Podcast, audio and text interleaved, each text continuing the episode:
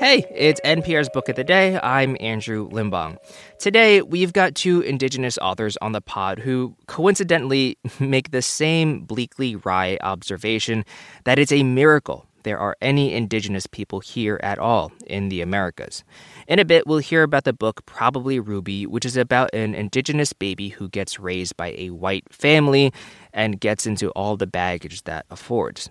But first, The Only Good Indians is a book by Stephen Graham Jones, who's a member of the Blackfeet Nation. He dabbles mostly in horror, and in this interview with NPR's Ari Shapiro, he talks about how he feels like the mainstream literati want to pigeonhole native writers into writing, you know, a certain type of literary fiction. But he gives a pretty fascinating argument as to why he likes to play in the genres, horror in particular. This message comes from NPR sponsor Hulu.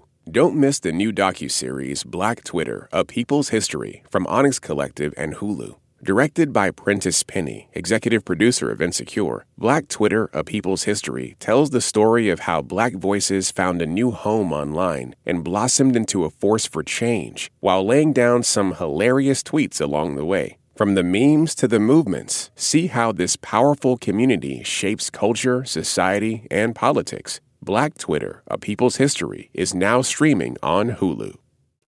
Stephen Graham Jones writes horror novels, and his latest starts with a provocative reworking of an old saying. The title is The Only Good Indians. The only good Indians are dead Indians from, you know, it's ascribed to Teddy Roosevelt back in the 19th century, but it was kind of the bumper sticker that would have been on horses if horses had bumper stickers back then. Jones is a member of the Blackfeet Nation, and in this book, a group of friends violates a tradition on the reservation, and a vengeful spirit haunts them to the bloody end.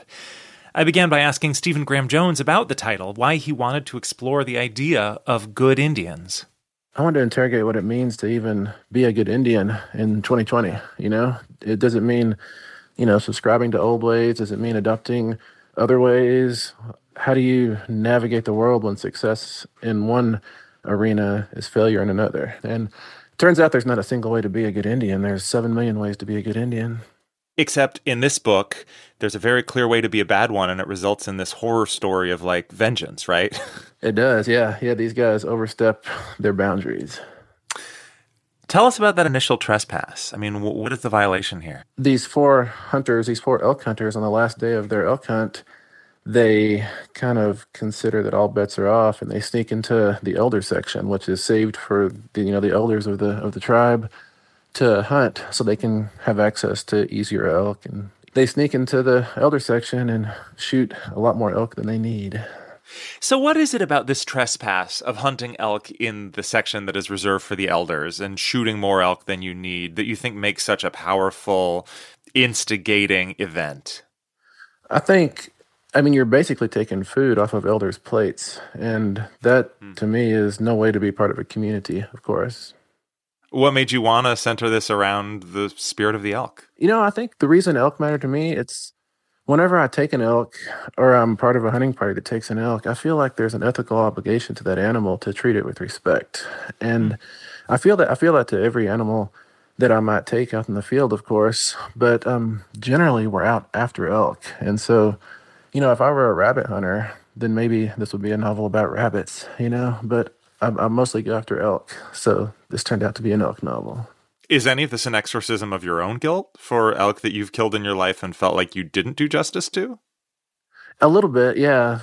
In 2008, I moved from Texas to Colorado, and an elk I had um, got the previous year was I still had some of her meat in the freezer, and when I moved away, I had to go door to door and give the elk away to my neighbors because I couldn't transport it, you know, up to Colorado. And oh, well, that scene is exactly in this novel. It totally is. I mean, yeah. like that's a direct, yeah, yeah. Wow. And I felt so guilty about that because I had told her when I shot her that um, I'm sorry this had to happen, but I'm gonna make use of you. You're gonna you're gonna do good for me and my kids, you know. But the food wasn't put to waste. You did give it to people who I'm I'm trying to assuage your guilt, I guess, but like it sounds like you did the responsible thing.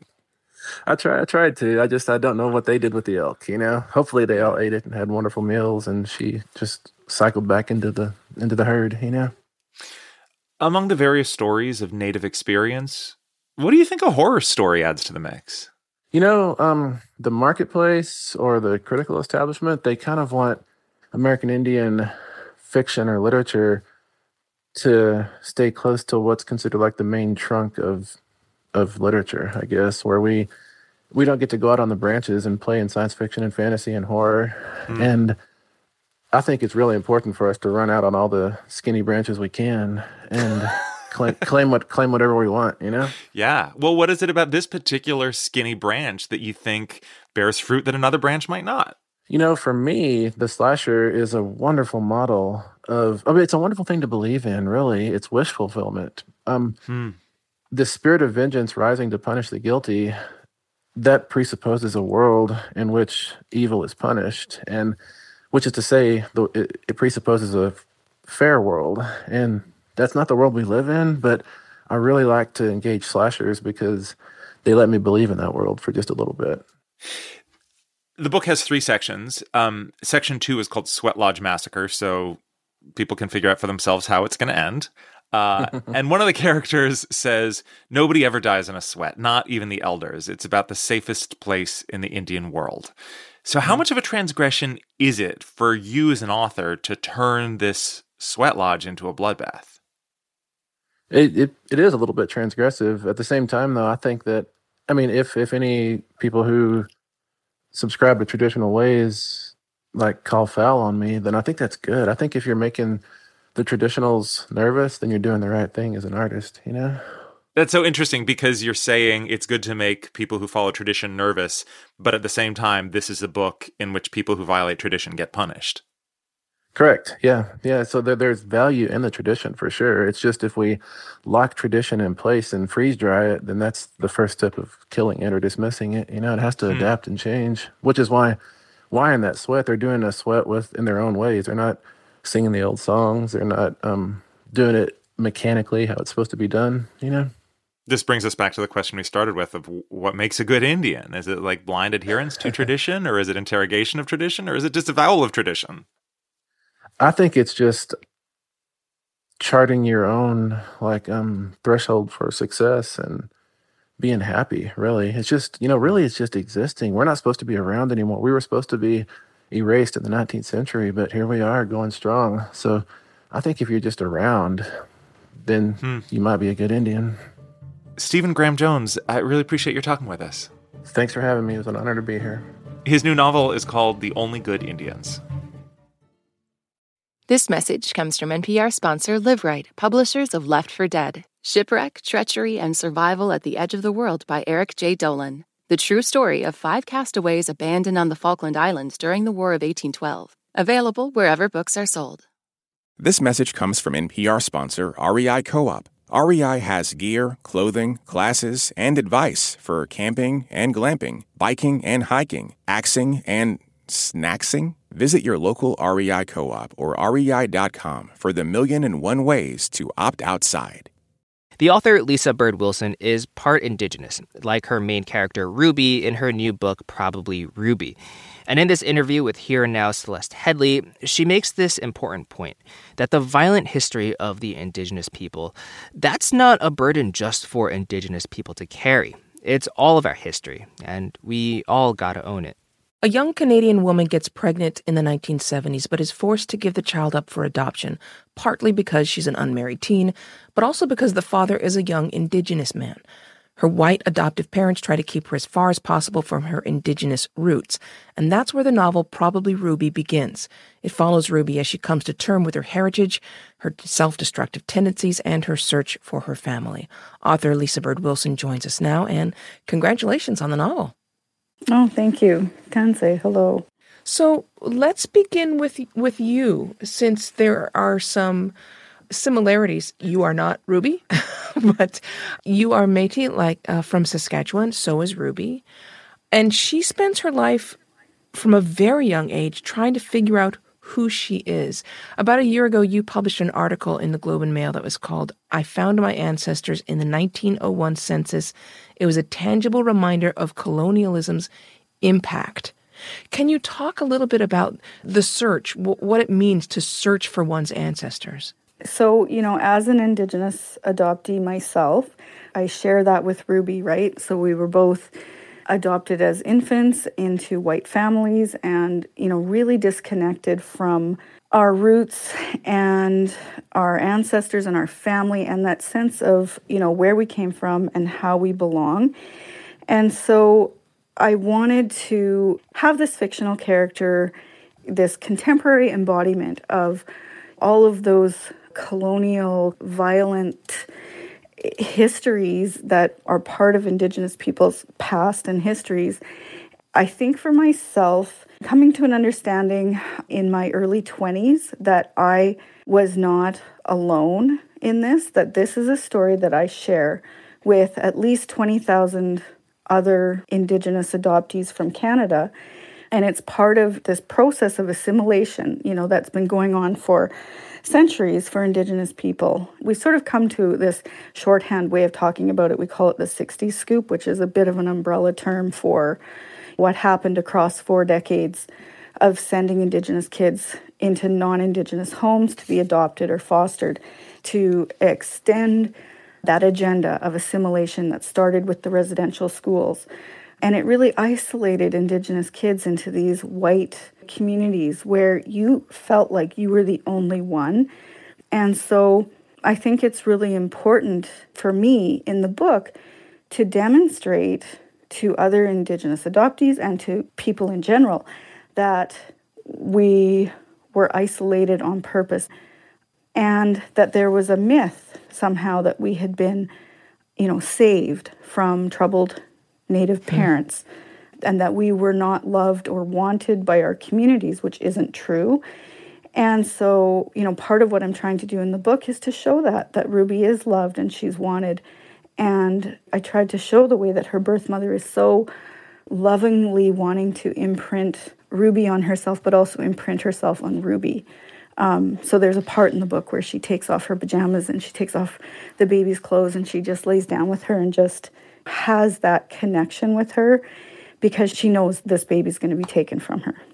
You have chosen to focus through a whole series of, of vignettes. There are chapters of the book that focus sometimes on different members of Ruby's family, different characters in her life, ranging for decades from 1950 almost to the present. You've chosen to focus on the after effects of these things. What happens after her grandparents experienced the, the Canadian schools for uh, Native children? What happens after the young mother is sent away because she's become pregnant as a, as a teenager? Why the focus on the aftershocks? You know, that it's the aftershocks that impact us today, right? There's not anybody on this land who is Indigenous who doesn't have that history and that colonial violence in their past. And it's just a miracle that we're, we're even here at all. But the other part of that that I want to make sure is really clear is that this is also our shared history on this land. So this isn't the burden and the history for Indigenous people only. This is all of our history. This is what has brought us to where we are today there's connections in, in the book with some of the recent really horrifying headlines that have come out about the Canada's history with residential schools. Um, both of Ruby's grandparents uh, were sent to residential schools and c- clearly endured some uh, abusive situations. I wonder what you think of all of these headlines that have come out recently about residential schools. For the Indigenous people of, of Canada, is the new information helpful? Is getting the word out helpful in any way? You know, those little unmarked graves that have been discovered or re rediscovered or relocated, right? Because our communities and our grandparents and our people who went to those schools understood that those grave sites were there, that Indigenous kids died. You know, I think it raises a really difficult and painful past and reality, but it's not a surprise. And just a fraction of the schools have been looked at. So that gives you a sense of mm-hmm. foreboding of what's going to come. When I think about you know, the 60s scoop. I think about the child welfare situation for Indigenous kids that's been going on for decades I can very clearly see the line that goes from today all the way back into the re- residential schools and see how that same agenda, you know, has been mm. driving these policies and these relationships and this systemic discrimination all along. And it's that that idea of, you know, really seeing Indigenous people through a lens of white middle class values that under and devalue Indigenous culture, Indigenous ways of knowing. And I, I think that Ruby, for me, is trying to just embody that contemporary view of what that's like to be an Indigenous person today and be dragging around all this history, even though Ruby ends up not necessarily knowing all of that. Um, yeah. So the reader knows more about Ruby and this history and this background than Ruby ever really comes to know in the book, but it's still there. And we talk about intergenerational trauma and we talk about blood memory. And that's part of it, right? It's having that hard history and that hard background. But it's also, I think, really important for us to remember that that blood memory is also Indigenous joy. It's also about our ancestors our place on the land, our cultures, our languages. It's the good parts of our history as well. And I think that we have to remind ourselves of that. You know, that's a really important aspect of the history that we also take forward with us. So there's also a strong thread of the importance of autonomy throughout the book, not just with her grandparents that were taken to residential schools, not just with how Ruby grapples with being kept away from her own history and heritage. But there's also the chapter that focuses on Ruby's birth mother, who is a young unmarried teen, as I mentioned, a, a white girl who is sent away to a boarding house for young unmarried girls against her will. She tries to run away. That that entire chapter is just heartbreaking. And so one of the ripples that this book seems to be tracing is how casually autonomy is taken away and how the significant impacts of that that travel through generations when you take away someone's freedom and, and their choice. In this book, did you want to also create the other side of that, valuing empowerment and making sure that one really grasps your choices when you have the when you have options? I think, you know, there is very much that sense of fighting back in the book. So you you know mm-hmm. you mentioned Grace and the ways that she asserts herself, like she gets the notion from one of the other girls in the home that maybe they can't make her do this and maybe she can keep this baby. So she holds on to the baby for two weeks after it's born and they don't know what to do. Like they're just flabbergasted by this this girl who literally just won't let the baby go. You know, that's Grace trying to sort of fight back and assert herself that way. But when I think about Ruby as a character and she's got this big personality and she's got this attitude I think somewhere in the book she thinks or says it's only worth it if it goes too far. Like she's just a lot, right? She's mm-hmm. big, she's bold. She is. she's um, a lot, yeah. yeah, and she has this great big laugh. And so she takes that laugh and she uses it in a whole bunch of ways. It protects her, she covers up her pain with it. But I think it also emboldens her. And I think that that's really important that it drives her forward and for me, in so many ways, I found that Ruby's laugh really emboldened me. So, as Ruby's mm. creator, I was made more powerful and more bold about it by being able to use that laugh because it allowed Ruby to take off for me as a character and to really be able to go with her in so many ways instead of trying to control her. When I look back at it now, I can see how laughter and humor is so important to Indigenous cultures and to Indigenous people. Laughter has become this really important tool in our survival. So, that laugh to me is doing a lot of things. It's either laugh or cry sometimes, right? Yeah. that is author Lisa Bird Wilson on her poignant new novel, Probably Ruby. Lisa, thank you so much for taking the time. And again, congratulations. Mm, Marcy, thank you. And that's it for this week on NPR's Book of the Day. Let us know what you think. You can write to us at bookoftheday at npr.org. I'm Andrew Limbong. The podcast is produced by Miranda Mazariegos and Naina Rao and edited by Megan Sullivan. Our founding editor is Petra Mayer. The show elements for this week were produced and edited by Hafsa Fatima, Melissa Gray, Devin Schwartz, Todd Mundt, Gabe Bullard, Eliza Dennis, Tinbete Ermyas, Emiko Tamagawa, Fatma Tanis, Jolie Myers, Mallory Yu, Elena Burnett, Karen Miller Medzon, and Jill Ryan. Beth Donovan is our managing editor. Thanks for listening.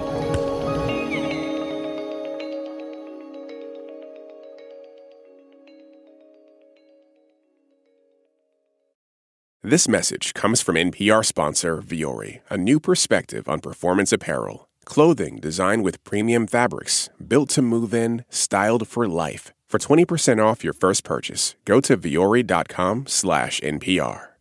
This message comes from NPR sponsor Rosetta Stone, an expert in language learning for 30 years. Right now, NPR listeners can get Rosetta Stone's lifetime membership to 25 different languages for 50% off. Learn more at rosettastone.com/npr.